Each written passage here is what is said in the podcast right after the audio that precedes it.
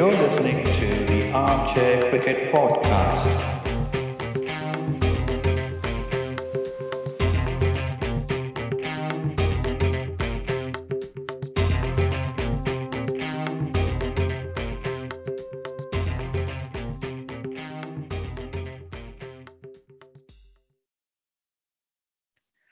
Hello, everyone. Welcome to another episode of the Armchair Cricket Podcast. This is a podcast focusing on Test cricket by armchair critics of the game. We are recording this episode um, on the opening day of the new IPL season, which began today. Um, well, um, uh, today RCB lost against CSK, so that's a good start. Um, we would like to thank all our listeners for uh, for their support. Um, please do not forget to subscribe to our podcast uh, on uh, on whichever platform you listen to us on, be it Podbean, Apple Podcasts, Spotify, or anything like this. Uh, you know how to uh, search for our podcast. You just look for Armchair Cricket Podcast, and you will be able to find us quite easily. We'll also provide links to all these uh, platforms in our in the description of this episode. Um, do not forget to leave us a rating um, if you like our podcast, please give us a five star rating, uh, and also you know leave your uh, feedback in the comment section. You can also write to us uh, by email. Our email address is armchair.cricket at gmail.com. You can follow us on Twitter. Uh, our Twitter handle is at armchaircrickpod. You can find us there uh, online during a, an ongoing match. Uh, you can also join us there for a banter. We also have a Facebook page. Like I said, the description for that is uh, mentioned below. We periodically post uh, quizzes and polls on our Facebook page, so feel free to you know chime in with your ideas, also with the answers. It's going to be fun. Um, with uh, the World Cup approaching, uh, you know, pretty soon in a couple of months, uh, we have a special feature lined up today. Um, uh, we also have a special guest in our episode today. this guest is actually a good friend of mine. Uh, I've known him for, yeah, I think pretty much 20, 25 years now. Um, so let me welcome Karna. Hi, Karna. How are you doing? I'm good, Giri. Uh, uh, thank you for having me on the show. Uh, like you and Ajit, I've been a fan of uh, Test cricket for the longest period of time, and I've been a fan of your podcast show as well. I've, I think I've listened to almost all your episodes so far, and I really enjoy listening to you guys talk about cricket, about Test cricket, and how passionate you are about the game. So uh, thank you for having me here, and I hope we can have a good show today. Thanks for being with us and also for the kind words, Karna. Um, uh, with that, I would also like to introduce my co-host, Ajit. Hello, Ajit. Welcome again. How have you been? Hello, Giri. I'm doing good. Thanks a lot. Uh, well, it's been sort of a damp evening uh, in, in terms of mood I meant. I was looking forward to the first match of the IPL. I'm I don't follow IPL much, but you know there was a bit of personal stake there. RCB were playing. Unfortunately, well, uh, we'll probably get into it near the end of the podcast. But uh, yeah, before we go on with the events of this week, let's look at the trivia question. So the trivia question we had asked last week was a very easy one. So the question was, which nation holds the record for the quickest test win? Because in terms of matches, right?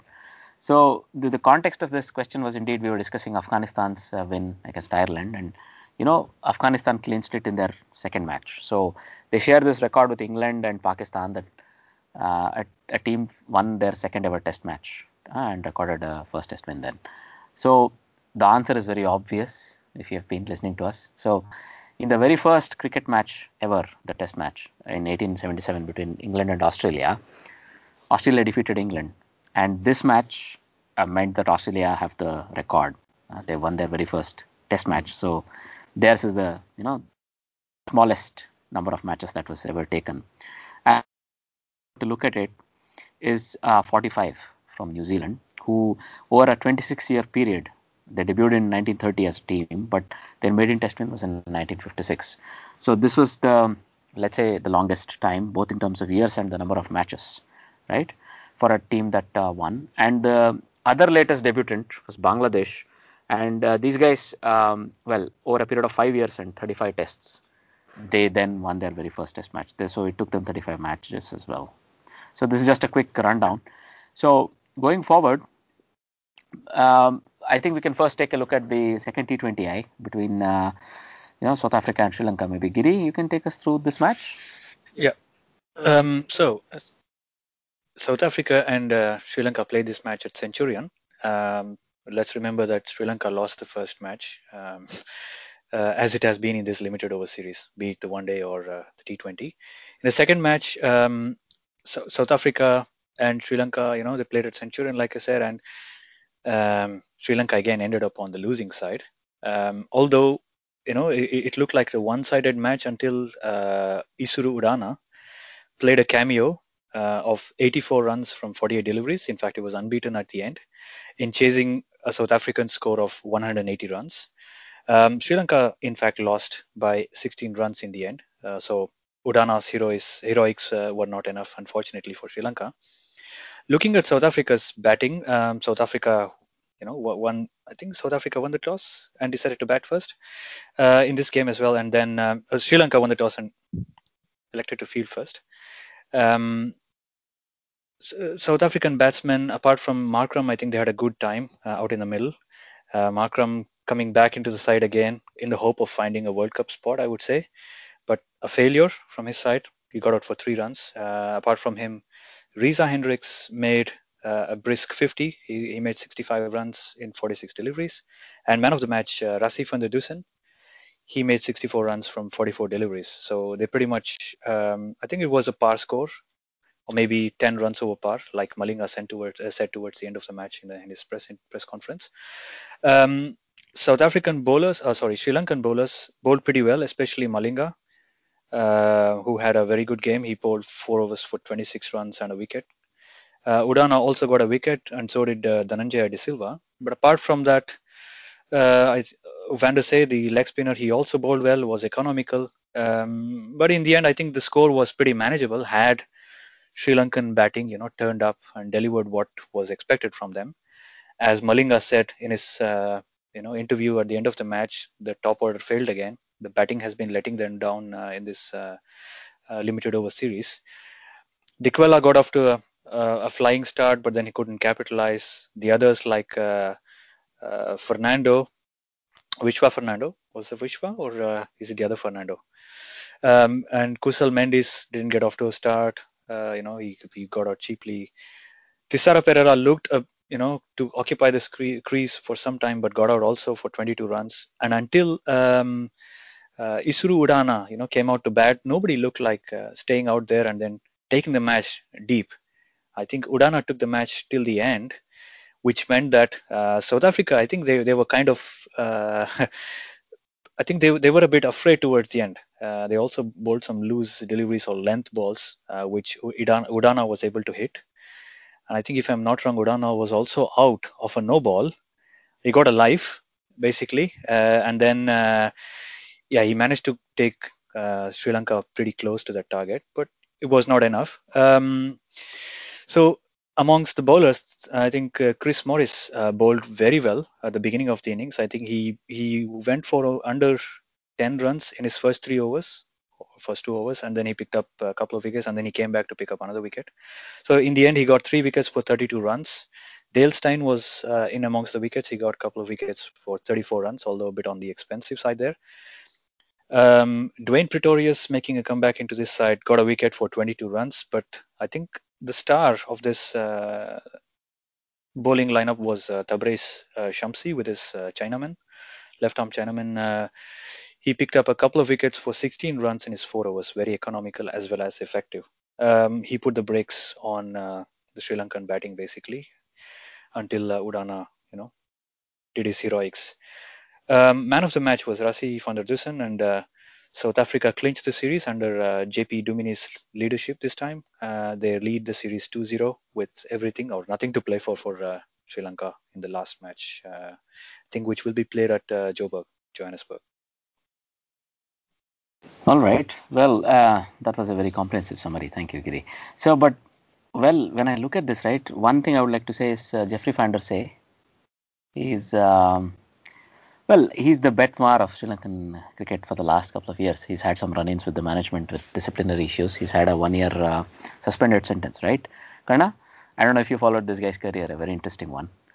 So Oh, yeah, so this guy he he he had a one year suspended sentence due to some misconduct in a night out with the boys near St. Lucia somewhere, and um, this series is making a good comeback. This is the second match where he's been very, let's say, very economical. Considering his uh, rest of his teammates are going at nine and over or whatever, this guy is very good, right? He's a leg spinner. And then also uh, for me, this has been something I've been complaining right through the ODI leg of the store. Uh, Dhananjaya De Silva is batting at seven. I don't understand that, but well, uh, he's he's being used as a spinner who who can bat a bit, right? This is one thing. And now it looks like you know with the coming matches, Udana seems to be taking over in the shorter formats at least uh, as the finisher. You know what uh, the, the role Thisara Pereira held for a while. It looks like somehow Thisara Pereira either he's he's batted at four in this match. I think because of the high score, I think they wanted to promote him. But it looks like Isuru Udana is sort of taking over that finisher's role for Sri Lanka, and we may see him sort of also perform such a role in the World Cup. So this is a, a bolter or a last minute entry into this Sri Lankan squad who might make a difference in the end. So just some small points to notice. And Malinga has been consistently doing good right through the ODI series. You know, the team lost badly, but he's showing his experiences now. Uh, this guy was also on the periphery for whatever reasons, mostly political, is what I understood. But he was able to prove his fitness in air quotes and also come back into the team. And now he's again, maybe he may or may not be at the helm, but he might look for one hurrah, one last hurrah before he retires, I think, before the end of this World Cup. Some some interesting points here. So yeah, that was a good, uh, you know, coverage. But my my my worry is this: this is this has been a complete downhill. I don't see them really coming back to win the last match of the tour. You know, they really peaked in the Test series, but the rest has been a complete whimper from the Sri Lankan team. Uh, let's see how it goes. Karna, anything to add there? Um, yeah, uh, it to be honest, it's been a very disappointing performance by Sri Lanka, both in the ODIs and the uh, and the T20s. Uh, it's now seven matches and they've lost all seven. Uh, they're in real trouble before the World Cup. Uh, I don't think they know who uh, what their batting order should be. Uh, who should be uh, opening the innings. And like you said, Dhananjaya De Silva is batting at seven. He should be batting up the order. Uh, no Chandimal, no Angelo Mathews. Uh, they are in real trouble before the World Cup. Uh, I, the only silver lining, like you said, is uh, Udana playing well and probably Malinga, though he doesn't bowl the Yorker of the old. He's not the old Malinga, but he still is uh, an old warhorse uh, who's intelligent enough. He bowls his slower deliveries. So he's booked his place, I guess, for the World Cup. Uh, so uh, and uh, uh, yeah, Hathurusingha is. it's been Hathurusingha has been a. I don't think that he is actually working for the uh, Sri Lankan team anymore. Uh, the team doesn't seem to be responding. So okay. it'll be an interesting time before the World Cup. Let's see how it goes. But I think they'll struggle mightily in the World Cup. Indeed. No, I mean, look, they still have these two guys, right? And the periphery, Mathews is injured, and Chandimal has been. I think it's it's sort of been. I don't see them completely jettisoning Chandimal. He's too valuable a player. You know, in the place of an Angelo Pereira or a Priyamal Pereira, one of these guys, you could always see a more experienced duo, Mathews and Chandimal playing one. there. You know, that would really make a big difference to this team. That's point number one. The other one, of course, what you said, you know, with Hathurusingha as somebody who's sort of had a proven pedigree in other teams. Well, he coached Bangladesh, who's also an Asian team, but probably they they respond to his methodologies in a different way. Because, for example, Dhananjaya De Silva, maybe it's like the Maxwell way. They're trying to get him keen and hungrier so that he becomes so hungry that all his ego or whatever goes into the background and he he puts the team ahead of himself. Maybe this is what Chandika Hathurusingha is doing because usually these methods pan out over a season or so because that's what they have done with Maxwell. They've made him so hungry that uh, they have made him convinced that it's not him but the team that will be bigger than him, right? So maybe something like this is going on, but all that is like too subtle uh, set of steps that uh, maybe a Asian team is not able to take this up because if you look at what happened when Greg Chappell um, was coaching India, he's, he was a bit ahead of his time in that culture and that there were some clashes. So it, it is going down a tangent. Maybe we can bring it up again, but thanks for your inputs there. Now I think we can go just, on. Uh, just the one thing before you guys move on. Uh, for, one of the things that I read about was they are actually planning to have a provincial uh, style tournament with I think four or six teams just before the World Cup with all the players playing uh-huh. in that, including Chandimal and Mathews, and then whoever performs in that tournament is going to probably uh, end up in the World Cup team. So that's something that I read somewhere. So I don't know. Interesting. Uh, so I don't. So let's see how. That's a good point, and that would be a good, you know, a good way for them to determine their own way because Sri Lankan teams have always been traditionally successful when they don't try to mimic a different team's methodology or a culture, but they have their own culture, right? So maybe that's what they're trying to identify. Cool. Okay, I think we can just go quickly to the other uh, match that happened between the mm-hmm. last episode and this one. This is this the match for Sharjah, where uh, Australia have now gone to Sharjah and you know United Arab Emirates, and to, they play Pakistan in a limited over series. So this series is sort of you know an interim for Pakistan at least, but for Australia I think it's very crucial because this is their last ODI series before they really begin uh, the World Cup. So you know when when we look at the scorecard, so Pakistan batted first, right? So they not only won the toss, they chose to bat first. So it was home conditions for them in Sharjah, and uh, it was a standard day-night match. And uh, they started slowly. So with Imam-ul-Haq and Shan Masood laying down a very solid, uh, you know, platform. So Shan Masood was on debut because given his very successful uh, let's say test match performance, I think he's been given a run also in the one days, and also his technique bodes well because his formative years have been in England. I think Pakistan see this as an, as an advantage. Therefore, he did a good job here. Uh, very sedate 40. I think it was a good debut, but I think we tweeted out saying that you know he can do a bit more possibly. Uh, but um, Haris Sohail took advantage of this platform, and uh, along with Umar Akmal and a good uh, finish from Fahim Ashraf and Imad Wasim, they were able to take Pakistan to 280. At one stage, with Akmal and Sohail sort of set, it could look like they could go more. But uh, I think uh, in this case, Australian bowlers deserve a bit of credit. I think especially I would like to single out uh, Lyon, who took uh, 1 for 38 here. The rest of them went for a bit of runs at the end, but basically the spinners between them, Lyon and Zampa did a very good job. When it came their turn to bat, so Australia started started very solidly with Usman Khawaja and uh, Finch adding almost a ball 63. And then once Khawaja was dismissed, I think Finch finally has found some form. You know, he's been being persisted with the team for almost three months. He got his place and then lost his place in the Test match team. So there's been a bit of story there, but he finally broke through and made 100. And along with Shaun Marsh, who finished with 91 not out, and Peter Handscomb, they wrapped up this match with one over to spare. Right? There was not a lot to write home about except Mohammad Abbas, the desert lion. He's been given a chance as a stabilizing influence in this team, and he took one for 44. Right. Therefore, uh, it was good. It was quite good. And uh, any, anything to add, guys? Anything to add on this match here? Yeah. Uh, yeah. Uh, Australia were very clinical. Uh, that's the first thing I thought about it because uh, all the reviews at the all the comments at the mid innings was that this was a slow pitch and uh, Pakistan had made 280 and should have been a match winning score. But the big change for Australia from the last three matches in India and uh, here in uh, in UAE has been that their top order has been very solid. The uh, the one, two, and three have performed very well whether it uh, whether it was Usman Khawaja in India and Finch in a Finch in one innings, and also here. Um, I mean, I think the second uh, the second wicket fell at around 220, and in a chase of 280, they were always going to win. So they were very clinical. Uh, and finally, Australia seemed to be finding a groove. Uh, the two spinners bowling well, uh, mm-hmm. the opening, uh, the opening, opening batsman uh, playing well, the top order playing well uh, will I mean it'll be tough. I, I think it'll be tough for Smith and Warner to come back into this team. Indeed.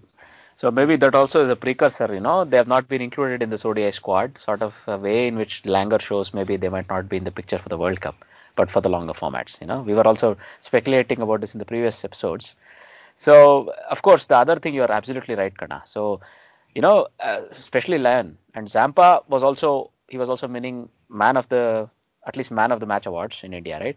But Lyon has not been winning anything, but his he has played a very subtle but a very important role with this Australian team the way they have been performing. I think uh, Giri, you had a point to add here. Yeah, um, so um, Australia had uh, Lyon as well as Zampa bowling in tandem. Apart from that, you also have a look at their scorecard, and Maxwell has uh, you know got away with 10 overs for 50, 57 runs. Uh, but Maxwell is also able to bowl, so he's you know he's, he's also able to contribute. I think it's also a very important factor for them in the World Cup squad, of course. Um, so so with three frontline seamers uh, or two frontline seamers and then three spinners, they already have five bowlers. And somebody like Marcus Stoinis, uh, an all-rounder and also a medium-fast bowler, he provides additional, uh, you know, uh, strength to this bowling attack. So it look, it's looking very strong at the moment, and they may well be peaking at the right time, you know. And uh, they're forming a good team just before the World Cup. It doesn't matter how good you are in the world, if even if you're number one or number two in the world uh, in the ODI rankings, like England and India if you don't, you know, uh, play at your optimum level or at your uh, peak efficiency, uh, so if it's going to be really interesting, Australia picking at the right time, and I, I think I also read somewhere about World Cup preparations and uh, World Cup preparations about the teams are doing right now and what mm-hmm. how the performances will be. Uh, right now, England start out as favorites uh, together with India, and the third team is probably Australia because looking at their current form, they might well be. And we also have dark horses like New Zealand. I think we we have to give them uh, a chance because I think they they are also a very good squad in English conditions, and the remaining uh, nine places, you know, it's it's uh, it's, it's going to be interesting. So, in my opinion, I'm going to make uh, a prediction. So I will say three teams will be in the semifinals: India, England, and Australia. The other spot is I know uh, is up for grabs. Well, I mean, it's a good one, and it's a bit early to discuss this. I think when we discuss through each team, we'll go through it. But my idea is we may be not writing off Pakistan and West Indies, but it's just because the cricket fan in me wants a very tough competition. Maybe. Karna, you were saying something? Um, one of the th- one of the things that will be, I mean, and I'm sure you're gonna uh, uh, cover it when you preview Australia, but Aust- Australia will have a very tough time picking their bowlers for the World Cup. Um, by my reckoning, I don't think Hazlewood will be in their final 15 because they have they obviously are going to have Pat Cummins, they're going to have Jhye Richardson, they're going to pick the two spinners, and they they have to have Mitchell Starc and so I don't know. somebody somebody very good is actually going to miss out on the Australia in the Australian bowling lineup. It'll be very interesting. I mean, with Smith and Warner coming and with the bowlers being uh, rested, it'll be very interesting to see uh, what the final squad for Australia will be. Indeed. Well, I mean. Uh, will Hazlewood and Starc even make it, or maybe they may choose to, you know, be rested because the Ashes follows? Interesting point, Karna. So, okay, and one more thing, eh, my prediction is applicable right now. So uh, we have to see at the end of the series if Pakistan make a comeback, you know, and win this 3-2 or even 4-1. Um, it's going to be interesting then. Like you said, Pakistan will be in the reckoning again, and you know we have to see how it uh, you know shapes up uh, until the beginning of the World Cup. Yeah, but both of them. All good. but Pakistan will play again in England. Let's remember that. So they have additional uh, match time. All just, right. the, yeah. just, just the one thing, guys, before you close the topic.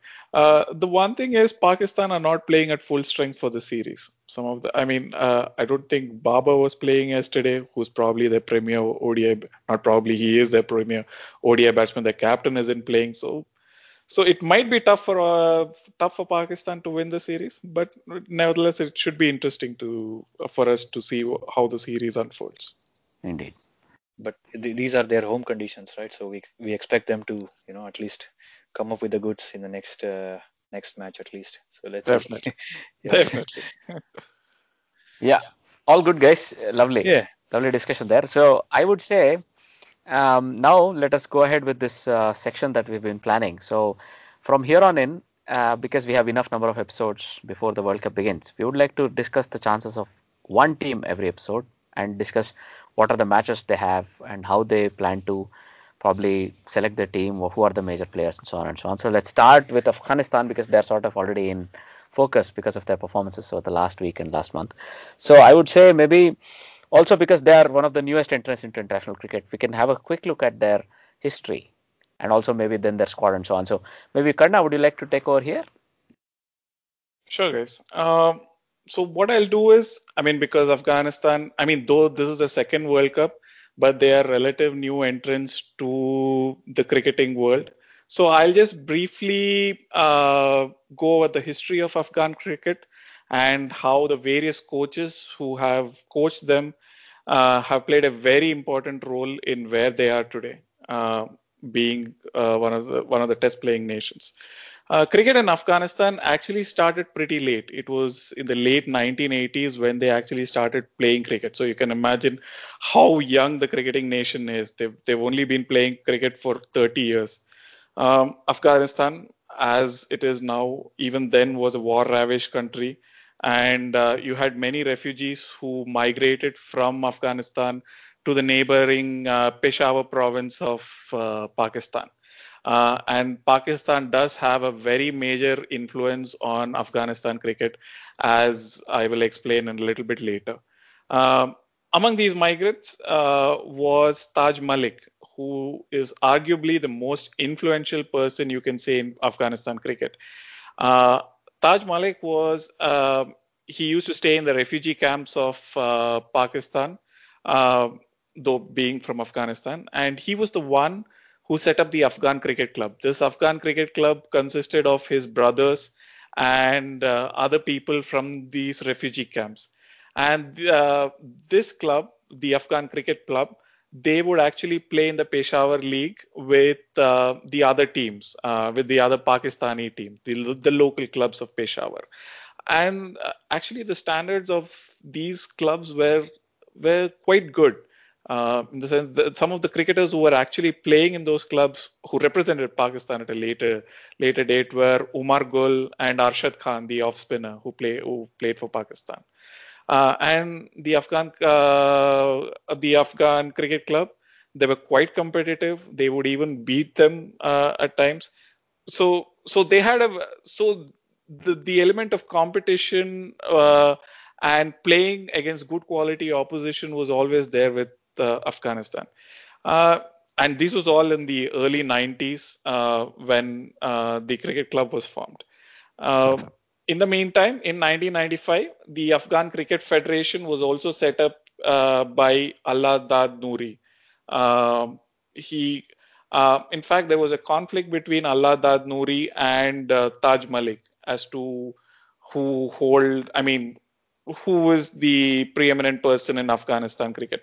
Finally, they came to a compromise that uh, Alladad Noori would handle the, he would be the president of the Afghan Cricket Federation, and uh, Taj Malik, once he came back to Afghanistan, would end up as being the first coach of the Afghanistan cricket team.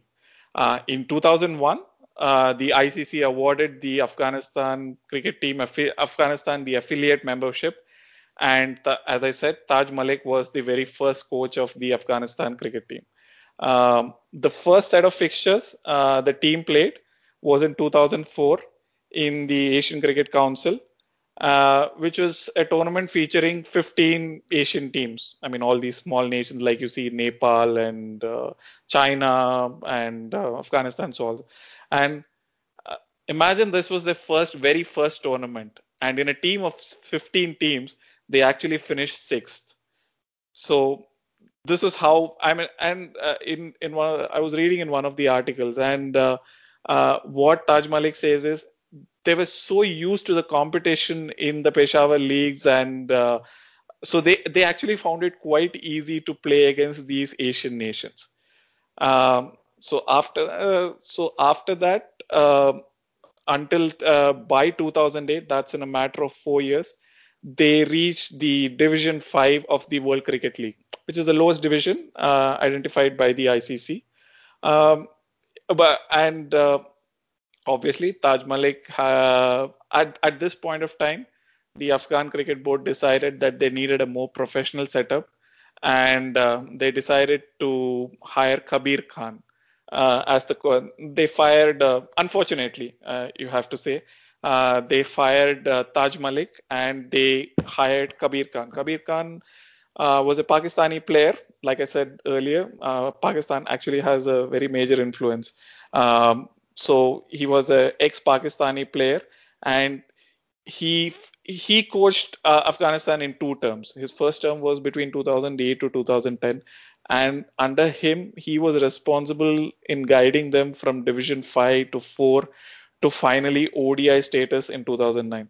Imagine a country just gaining uh, they just started playing in 2000 uh, in 2004 i mean though they got their affiliate status in 2001 so from 2004 to 2009 they got their odi status in five years. And um, they also reached the icc uh, they also reached the icc world t20 in uh, 2010 and they also played the 2012 ICC World T20 in Sri Lanka.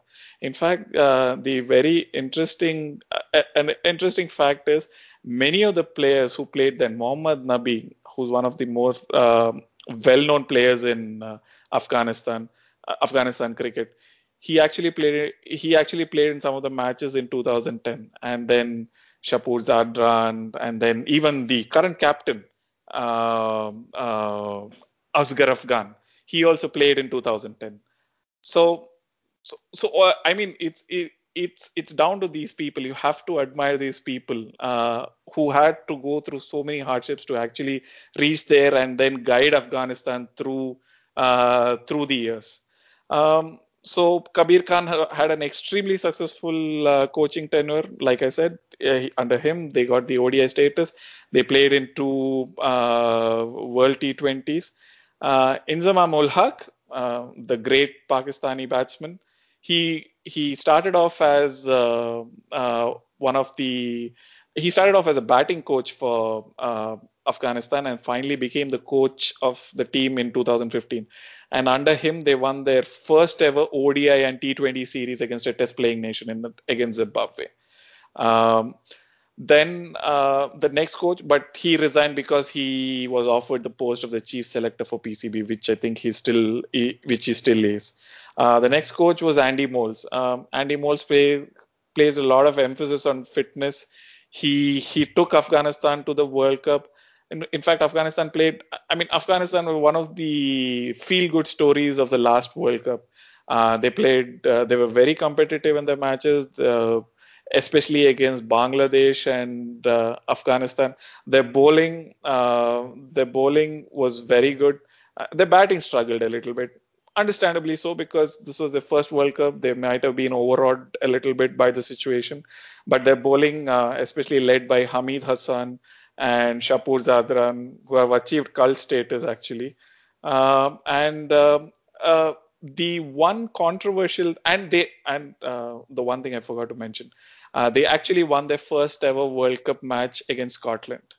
Uh, I mean, if you go through the archives of the match, uh, obviously, I mean, it was a big thing for both both the associate nations at that point of time.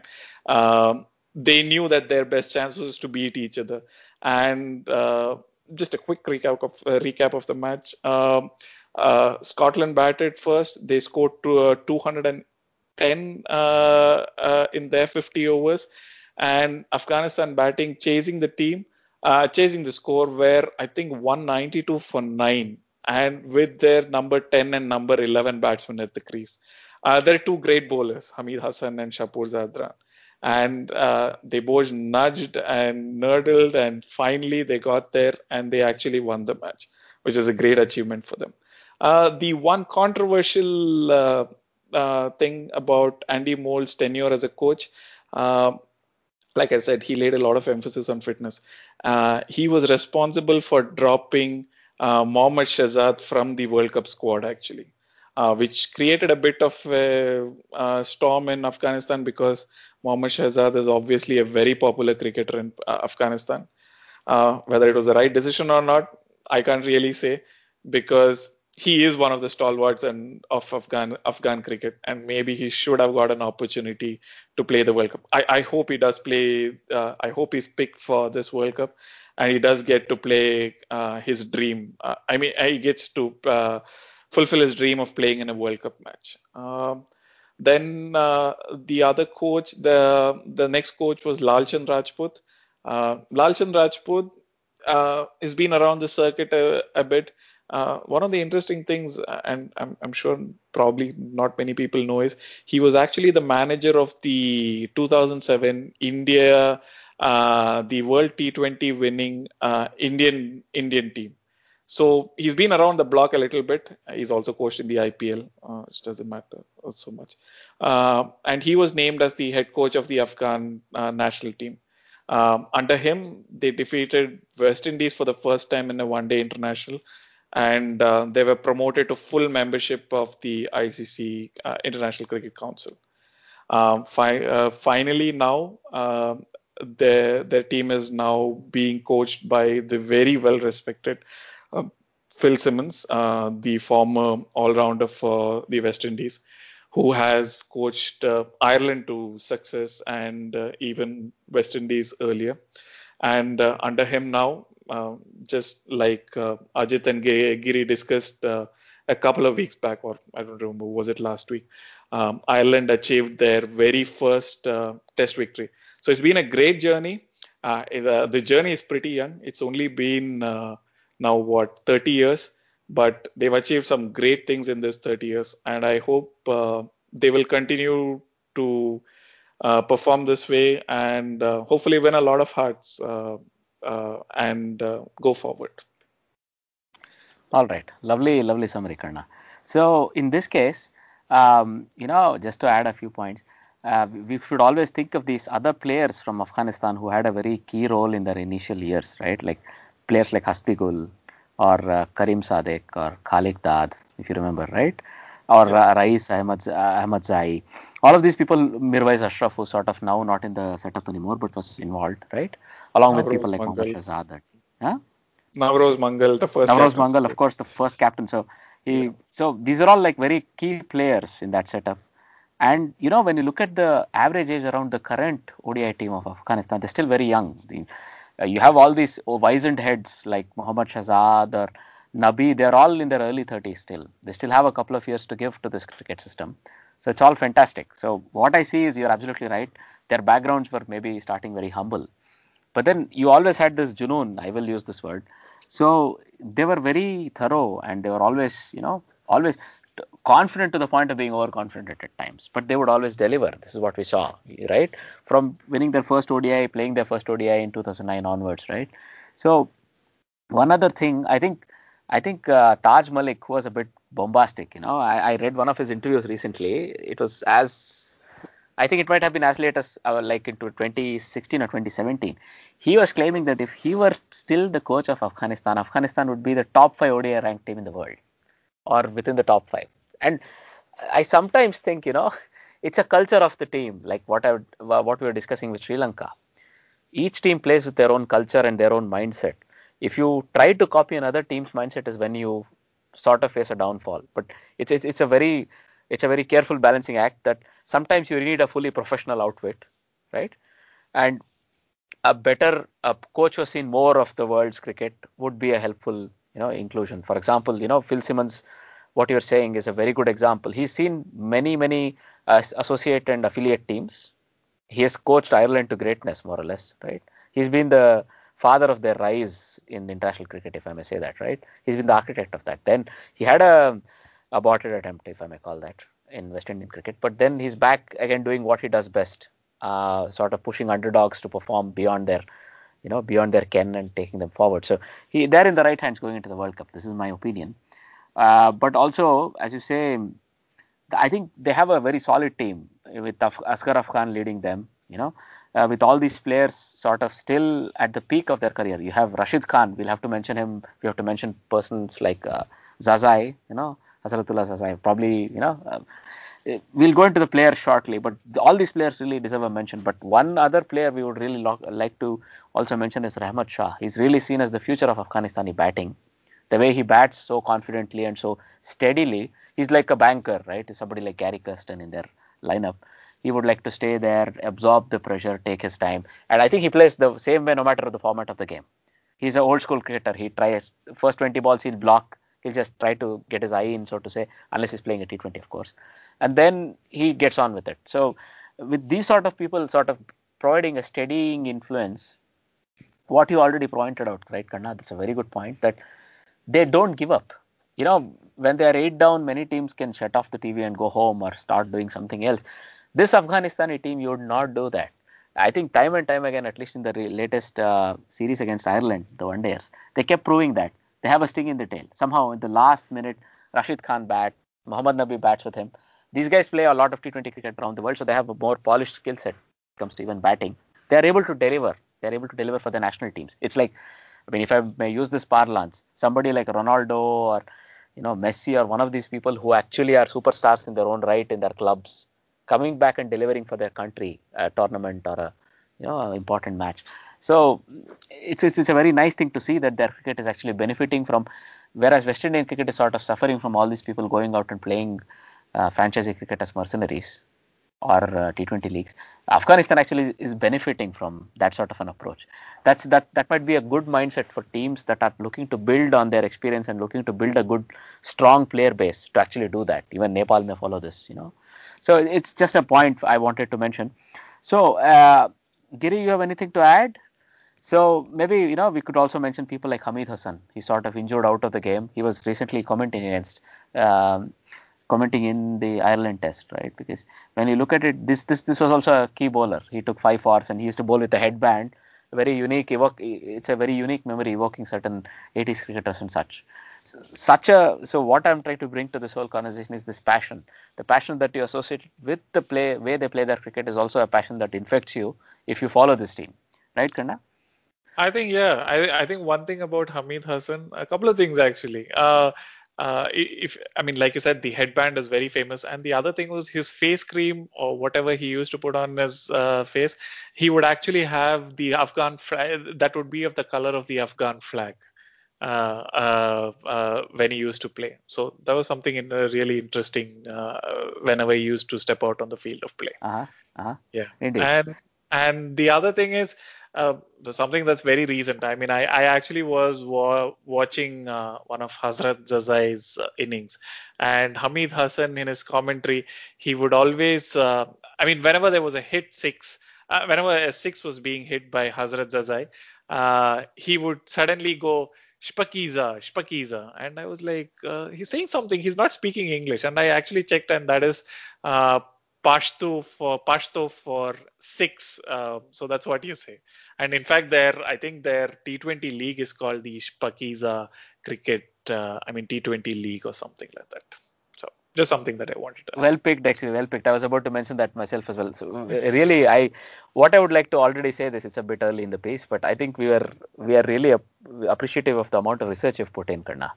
And I think you can come back as a team specialist for every team later, but we'll take this offline, right? All right. now, if you were to look at sort of a composition of the squad, again, some research you've done for us offline, right? So, uh, this is the composition, right? We can go into the players now a little bit more in detail. So, you have these bunch of openers. You have Mohammad Shahzad, Hasratullah Zazai, Javed Ahmadi, Nur Ali Zadran, right?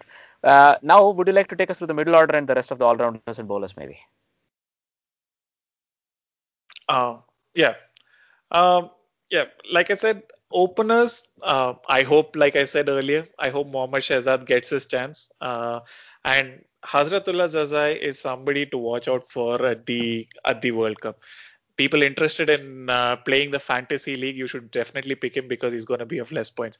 Uh, in fact, one of his, I mean, he's a very attacking batsman. Uh, uh, very bottom man player. Uh, he tends to hit between uh, long on and mid wicket.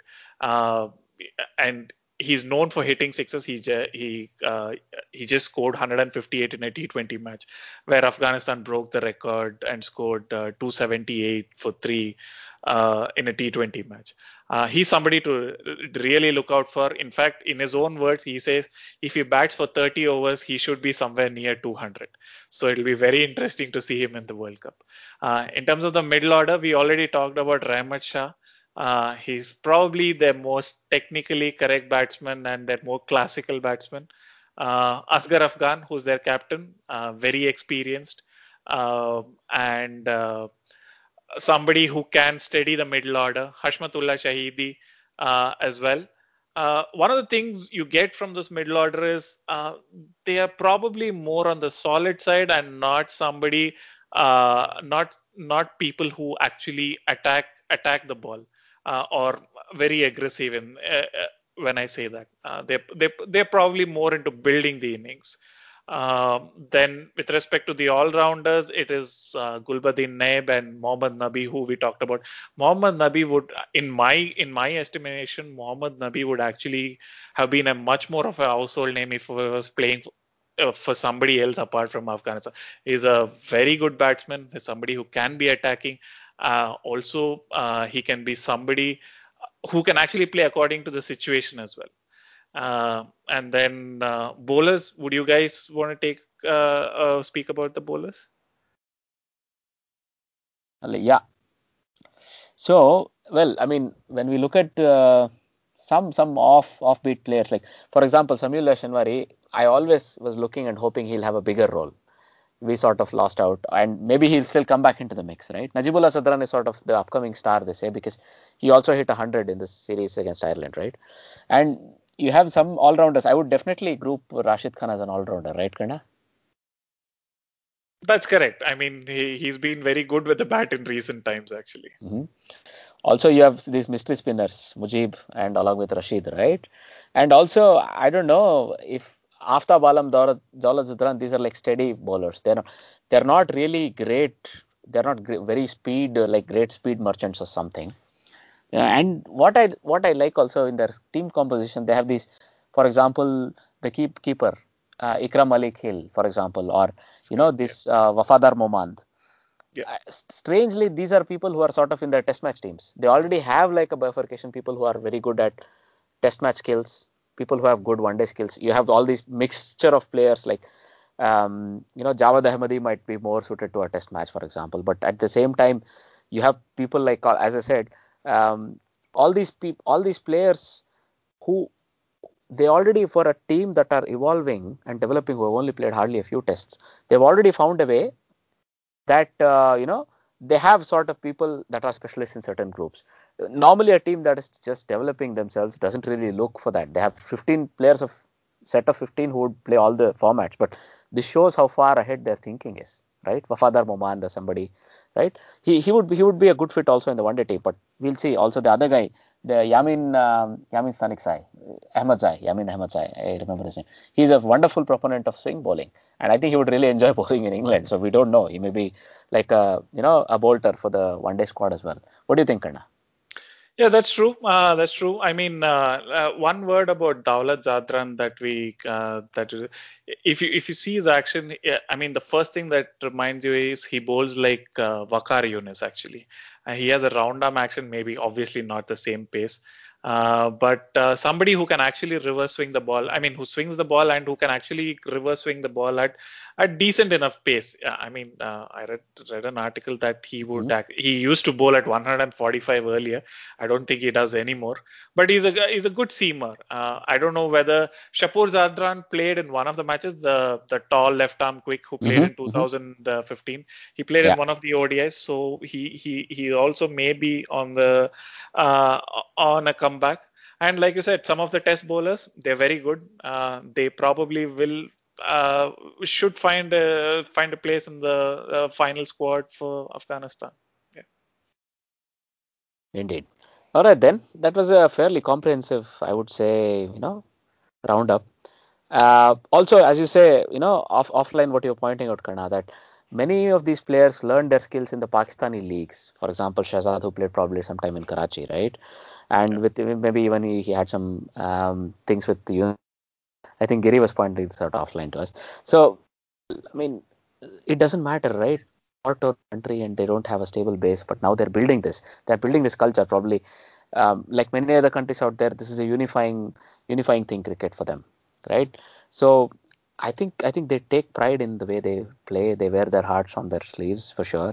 When you see some of their celebrations, especially guys like Mohammad Shahzad, you you really enjoy you, all his champion dances and carrying him carrying the trophy on his head when they win.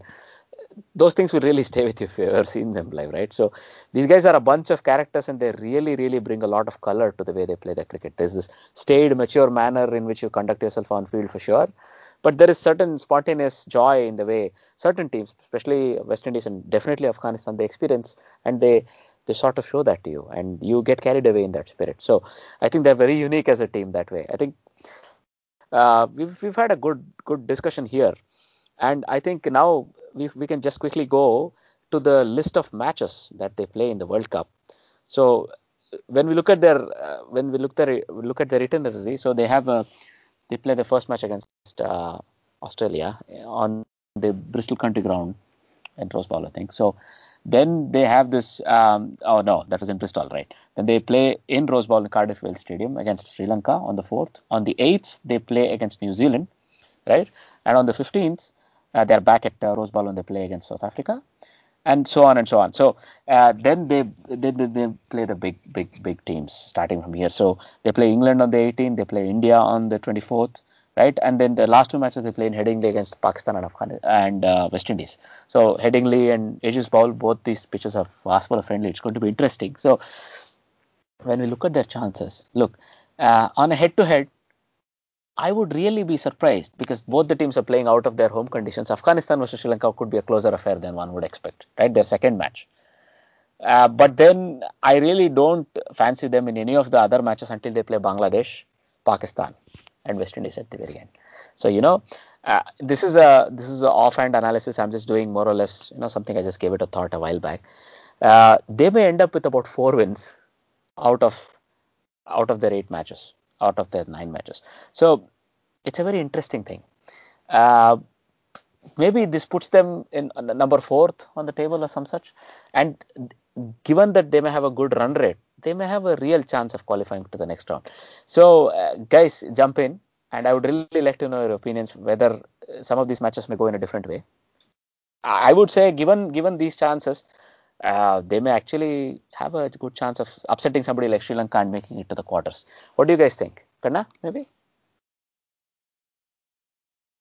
Okay. Um, I reckon they're going to win three matches. I think they're going to beat Sri Lanka. Uh, like we spoke about, I, I think Sri Lanka are a mess right now. Uh, I um, by my, I think even in the last year's Asia Cup, when Sri Lanka were a much better team, uh, Bangladesh beat them. So I um, my this thing is they're going to beat Sri Lanka. They're going to beat Ireland. Uh, you expect them to be favorites against Ireland, and uh, then it's going to be interesting against Pakistan. I think they're going to just beat one of the big teams. I think they're going to end up with three wins. That is just my gut feeling uh, at the moment. Uh, uh, I, I think they're going to end up with three. Uh, let let me put it right. that way. The the thing is, and a lot is going to depend on how well they actually bat. If they score about, if batting first, if they score about 275, uh, you have to expect them uh, that they will defend the total because they have a very good bowling lineup, especially with their mystery spinners who can actually trouble the batsman on any pitches actually. So let's see how it goes. My, you say four, I say three. So let's see how it All goes. right, we'll see. I mean, yeah. I would be happier to take three. I mean, I'm a bit of an optimist because I really like this team. I would like to challenge you, but at the end of the day, you're absolutely right when you say that they are sort of, you know, probably they're how they batted the first 15 overs against the new ball, two new balls at least, at the top of an ODI first would be very, very crucial. Also, otherwise, if they're chasing something, the go slow, the traditional way of approaching a one day where they take some time at the beginning and then maybe accelerate after 30 might not be enough to win because it looks like it is going to be a high scoring World Cup, right? They they score solidly between say 230 to 216 most of their matches. But against playing in a big team, they might suffer. Giri, you have a point here? Now about uh, the results, you know, that we were expecting. Ajit, you went for four wins. Karna, you went for three wins. I'm going to go for two wins. I'm going to give uh, Sri Lanka a little bit of a hope here. I'll let them win against uh, Afghanistan. Um, All right. just for the sake of, you know, having a different uh, opinion. Uh, but it might well be that Sri Lanka, you know, uh, may come back from, you know, from they, they may get they may have taken a beating in South Africa. This might propel them, you know, kind kind of uh, come back uh, strong. So I'm hoping for that. So I'm going to give Afghanistan two wins, although I hope they do well, uh, better than this, because it's always good to see a subcontinent team doing well in English conditions. Uh, so if um, so, at least one subcontinent team will be in the semi-final, and hopefully that's India. Apart from that anyone, anyone else wants to take that uh, take the remaining three spots? It's up to them. So afghanistan right. i don't know if they they can make it to semi-final. So let's let's see. So i'm going to go for two wins for afghanistan.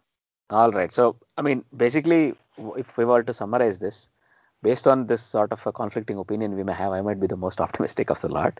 But realistically speaking i would say we really can't see Afghanistan making uh, a semi-final or more importantly going through to the qualifier section of the tournament. I think they might fall short there, but any number of wins they may rack up will be a credit to them, given where they're starting off from, right? That's one thing. The other thing, well, I was really hopeful of a four uh, Asian team semi-final. You just broke my heart, Giri, but that's okay. Uh, all right. Now, um, do, do we have anything to add, guys? Both of you. No, I guess I guess nothing from my side. I think we're good. All right. Then let's go further, guys. Now, uh, going on with the agenda, let's take a quick look at you know some of the miscellaneous cricketing news from around the world. So the first thing is, well, BCCI, we just sort of quickly covered this at the last episode because it was news breaking while we were just recording the episode. BCCI uh, might uh, really look to advertise the coaching positions for the men's team. So maybe in this episode we can go a bit deeper into it because we know that at the end of the World Cup, the positions of the head coach of Indian cricket team, along with you know the assistant coach, the bowling and the fielding coach also comes up for review, right? So what do you guys think? Is it really so? If they were to really advertise these positions out, are we thinking that there will be a change in the setup of the Indian coaching team, or is this just another check to see if there are better candidates out there, or maybe also take the captain's input there? I think um, um, I, I, don't know if they're trying to rock the boat here because uh, Kohli would like to have. Uh, I think Kohli's preference, if I can say that out loud, but I think Kohli's preference was Ravi Shastri, and that was the reason he was drafted in at the last moment when Anil, Anil Kumble stepped down last time round. Um, so it, maybe it's part of the legal procedure that they have to do this. Uh, we might well have the same coach and the same supporting staff. At least the head coach would probably be the same after this World Cup. But if Mr. Shastri wants to do it, that's another question. We haven't heard his side of the story yet. Um, and uh, I, I, mean, the, the supporting staff we look at is we have bowling coach Bharat Arun and uh, batting coach Sanjay Bangar. And yeah. these two guys have been around, I think, even uh, when Anil Kumble was the coach. So they've had a longer tenure than uh, Ravi Shastri if Ravi Shastri stays as the head coach and wants a change in personnel, he might want to go for someone else. That's probably uh, down to his preference. Um, we haven't heard the coach's side of the story or the captain's version of it, so we'll probably not pick this up topic in uh, with a lot of vigor until I think until the World Cup has uh, finished or when when it, the dust has settled after the World Cup. Then it will become a hot topic again. But they have just done this probably to start uh, you know legal proceedings if that's required maybe just down to the contract clauses and all those things I see. Kana, what do you think I am going the other way. Uh, I think generally World Cups are the end or the start of a new cycle. I I, I think Ravi Shastri will will not uh, I think I think it's a given that whoever Virat Kohli wants as captain will be the I mean sorry wants as the coach will be the coach. The whole process I think is just an eyewash. I mean last last time we saw that Ravi Shastri was uh, hadn't applied and then they made sure he applied and then uh, Sachin Tendulkar made sure that Ravi Shastri was picked. But uh, it's been now I think three years since Ravi Shastri took the job. Uh, he's done. I mean, to be fair to him, uh, I think he's a you can only go by somebody's results, and India have done well in the last uh, three years. Uh, so, uh, but I don't see. I, I, think with the World Cup, uh, Ravi Shastri's tenure is going to end, and India are going to look for a new coach. The question is who the new coach will be. My by my by I mean, if I have to look at some of the contenders. I probably think India might go for somebody like Tom Moody uh, after the World Cup because they don't. I mean, we've seen that strong per people with strong personalities do not work as coaches do not work in the Indian setup. So that's that's my opinion actually. So what you're saying then is we might see a change in personnel, not just uh, the coach, but as well as the captain. Uh, I think we spoke about this uh, in one of our previous episodes, Ajit, that uh, Virat Kohli may have had enough after the World Cup, and he might have even step down as the ODI captain. He might still continue as a Test captain, but I, somebody like Rohit Sharma could take over. I think he has the newest uh, and also the. Uh, but do you have something say, to say there, Kana? Uh, I don't think Kohli will step down. I, I think it'll be very tough for Kohli to play under.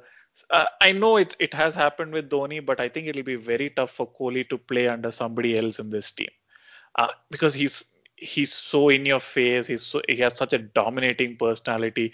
He's obviously the most important player. He he is the uh, he's the best batsman in the world right now. Probably the most famous cricketer. It'll be very tough for somebody to captain Kohli.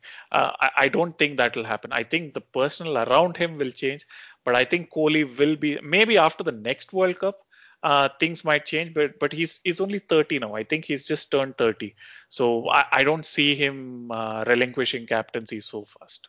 That's just my opinion at the moment. Yeah, that's good. I think it's a very very valid point. So he's a very strong. Uh, you know, he has alpha male characteristics basically. So he wants to be the Yeah. boss, right? So it, it's interesting, really interesting what will happen after the World Cup. Yeah. Good one, guys. Good one. So let's move on to the next point here. The next point is well, uh, Olivier, Duanne Olivier, who's sort of waiting for a clearance to get his Kolpak deal through with Yorkshire for a three-year deal. He sort of indicated that he really hopes to play for England as well.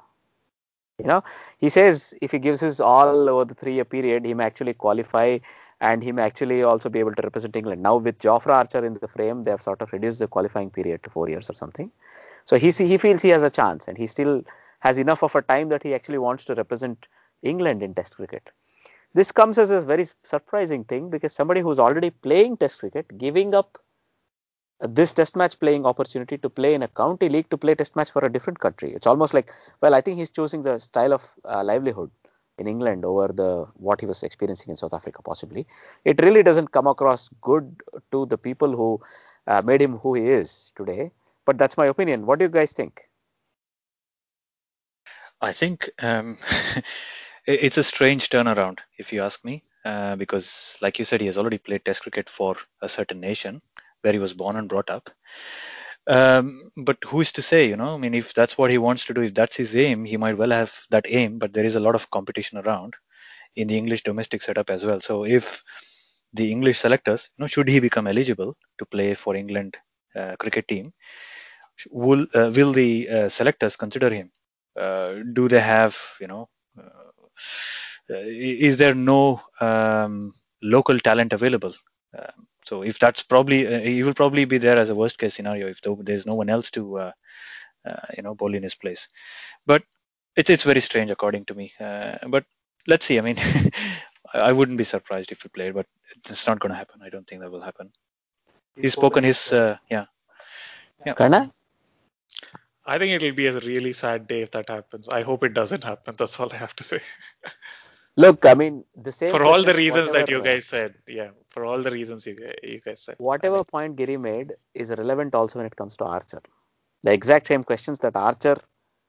Wha- What what qualification does he bring? Why can't you pick a homegrown in air quotes bowler? Because after all, he's played for Sussex for many years already. Archer. No, but there. Archer didn't. Archer didn't play for another country, right? I mean, uh, this guy played for another country, so that's why that's why I feel it will be very sad if he plays uh, if he chooses to play for England. I mean, it's it's his choice, Correct. it's his life. That's true. Uh, but, But- look, Archer is a shoe in if he were to ever want to go into play into the West Indian cricket team, right? I'm just saying the word shoe in because at least for the tests possibly. But look, I mean, it's it's all a by the by story. But you're absolutely right. It's a very sad turn of events when you look at it that way, right? Anyway, uh, I think this is one very sort of an interesting story we wanted to go into. Now, going further, uh, some quick topics like you know, Kane Williamson has been awarded Sir Richard Hadlee Medal as the best New Zealand cricketer for the year last year, right? So I think it's a well-deserved award, and maybe it's a precursor that this guy might win more in the upcoming ICC awards. What do you guys think? Well, I think he's uh, it thoroughly deserves whatever accolades he's uh, you know uh, getting at this moment. Um, so he's up there with Kohli and uh, Joe Root and also Steve Smith when he does come back to the squad. Um, so modern day great already, and I think probably the best New Zealand batsman ever. Truly deserving. All right then, Karna. Yeah, fully deserving, like Giri said. The only tragedy for me when it comes to Kane Williamson is New Zealand. Uh, I mean, they do not, and in the future will not play as many Test matches as as they should play.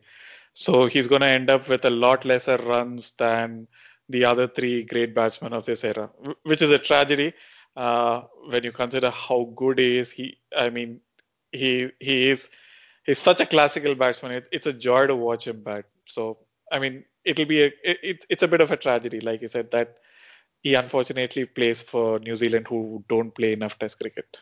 So. All right then. Yeah, I sort of agree. I think their priorities is a bit different, and also many countries, surprisingly, even countries like India, are not very comfortable touring there to play tests. So I think they're always welcome as visitors to Indian shores, but somehow Indian team is not comfortable going there, which is a topic for another day, I'm sure. So uh, you know, sort of uh, one last thing I wanted to quickly mention: Bancroft has been chosen to lead Durham in the 2019 county season. So this guy who sort of had a small, you know uh, blemish on his uh, career uh, with some uh, you know sandpaper down his trousers or whatnot. Uh, his his let's say his uh, rehabilitation has reached a point where a certain county team is even ready to trust him with the captaincy of their club. You know, it's a very interesting turn of events for me, and also one that sort of comes as a bit of a surprise. Karna, any any inputs here? Um, again, very disappointing to see that uh, Durham have handed him the captaincy. I think uh, I'll give you an. I mean, I, will take another example. Um, the Sunrisers Hyderabad. Uh, Warner has been their captain and has been a very success, successful captain for them over the years in the IPL, but they chose to retain Kane Williamson as their captain. Uh, it's not really necessary. I mean, one, it puts a lot of uh, unnecessary pressure on Bancroft, he'll be under the scanner. The second thing is, what kind of a message are you giving out to the people who are watching the cricket? You can you can break the law. Uh, I mean, uh, ball tampering isn't breaking the law, but the laws of cricket. And then as soon as you come back into the squad, you're rewarding them with the captaincy. Uh, uh that's not a good look for cricket at all. Uh, so I, I I totally disagree with the decision. Well, you know, I mean, if I were to bring a parallel to another sort of a culprit or a you know a, a, similar thing that happened with Pakistan, right? There were three people involved. Two were seniors. One was the junior rookie, Muhammad Amir, who was very younger, much younger in age, from a different culture and a society altogether, right? Social makeup. But at the end of the day, he was given a chance to rehabilitate himself. And in this episode, it looks like Cameron Bancroft has been treated as such. He was also one of the most vocal of those three. He was one of the most vocal when it comes to speaking of how what his experiences were, what he felt, etc., etc. Right. So there is some parallel there, and maybe you know, look at the end of the day, it's about redemption, and maybe Durham did not have any homegrown or other county pros that they could appoint as a captain. So it's a bit of a left field move as well. I really don't know if he brings any captaincy experience. This is the this is the point I would like to bring. But at the end of the day, well, he's made a strong comeback as a player into the. Uh, he finished BBL strongly at the end, and also I think he's he's had a sterling uh, sort of a return to the Sheffield Shield in Australia. That is good for Bancroft.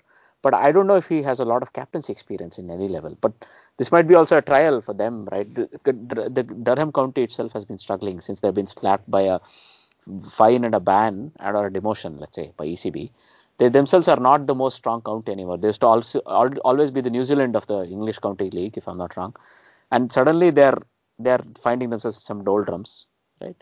So I think that that has prompted the management to come out with a left field decision. So, but uh, let's see how that how it pans out. I think uh, Karna, you've been a bit harsh, but maybe you're not very far off. You know, because no, Giri Giri was making where, this point offline. Where yeah? the where the Durham count uh, where Durham the county who were docked some minus 30 points or something last year or the year before exactly. or something like that. Purely ah, okay. for financial yeah. reasons, you know, it was not yeah, a match fixing or anything else. Yeah, yeah, yeah, that's true. Okay. Okay. Uh, sorry, Giri. Giri. You no, no, no. It's it's okay. Uh, continuing in the same vein, um, you know, if we were to go with uh, Bancroft not, you know, being made the captain of Durham, it would also mean that Steve Smith would be given a chance uh, uh to captain Australian cricket team again. Whether that's going to happen, that's another story. He's not going to be the captain immediately, at least. So Tim Paine will be there. But yeah, this, this is also open for discussion. Will Steve Smith come back to captain, or he's going to make a comeback soon? But will he become a captain? But you have something else? I mean, you you have a different opinion? I'm sorry if I attempted to cut your point short. I'm sorry. That's my point was a simpler one. In this case, it was more like um, if you were to draw the same comparison in Pakistan, uh, I think if I'm not wrong, um, Salman Butt has led the one of their uh, teams uh, to. I think the Quaid-e-Azam Trophy winner at this point in time is the team that's captained by Salman Butt. So I think it might be a slightly different thing captaining a county or a first class team at a country level, but he might never really get to captain his own country, Australia again. This is something I all I am going to put out there a bit bravely, right? you might you, you might call me a bit of a yeah um, yeah what happened you were a bit uh, optimistic earlier in the episode but i'll tell you something in this case i think australia are very strong about it. Uh, warner and smith may come back into the team but i don't really see them making captaincy options again. This is just a choice. It might really happen much down the line because he's still very young right? He's not at 30 but or just 30 but i have a feeling it's not a forgiving public because shane warne was called as the best captain, test captain Australia never had by some of the very seasoned pundits there because he had this very open misdemeanor and sort of a you know he was banned for a year and such he never he never made the australian captain they chose ricky ponting above him and you know history scores sort of rode away from him this might still happen to steven smith this is just a thought but i'm i'm open to discussing this maybe you know we can take it offline, guys. But it's been a fantastic discussion today. Thanks a lot, Karna. I know uh, before we sort of come to the end of this episode, we have this again a new trivia question. So uh, the trivia question for this week is who is the fastest to get 100 ODI wickets in men's cricket? Right? We've been discussing a lot of teams, but if, if you've been paying a lot of attention, we've gone through this player's name a couple of times. So I'm sure you can easily guess the right answer here. So as always, we would like to uh, request all our fans to get in touch with us, listen to us, and of course spread our podcast uh, to your you know cricket friends and fans. And uh, you are our real strength. We really hope you talk about our podcast. Give us give us give us you know a shout out there. Also, get in touch with us on uh, Twitter. We are also trying to be sometimes even during IPL matches. We're there and at Armchair Cricket Pod, you know, on Twitter or our Facebook page. We have an occasional poll maybe we'll have more come, upcoming days. We had an interesting discussion about Steve Smith and Salman, but maybe that's a good poll question for us, right? And so on. So also you can write into us at armchair.cricket at gmail.com. Always subscribe to the podcast and maybe leave a good rating if that's your opinion, right? Uh, so once again, I would like to say a thank you to Karna. You've made a wonderful addition to this podcast, Karna, with your in-depth research of the Afghanistan team and I think you really brought a new new light to the way we discuss things. I think we really enjoyed the banter that you bring and also the knowledge you bring. So thanks a lot. Thank you to both uh, both you guys, uh, Giri and Ajit, for having me on the podcast. I thoroughly enjoyed my Saturday evening. Uh, just this is just cricket the way I want. Uh, I like to discuss uh, some strong opinions, some arguments, and at the end of the day, uh, just talking about the game we love. Uh, thank you guys once again. I take the hint, Prana. I think we'll not uh, schedule this on the Saturday night uh, from next time. Maybe as a family man, you want to spend a bit more quality time with the family. We get it. We get it. All good. Having said all that, guys, uh, we have a lot of things coming up in the upcoming episodes. Not only some maybe some leftovers from IPL, but we would like to continue reviewing other teams' performances for the World Cup and so on. So do stay tuned in. Uh, it's a goodbye from me. And it's a goodbye from them both. Goodbye.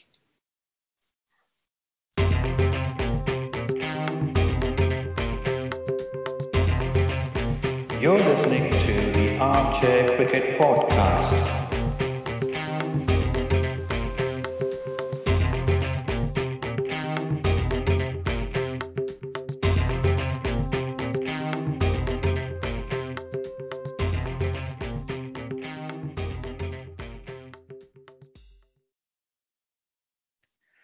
Hello everyone.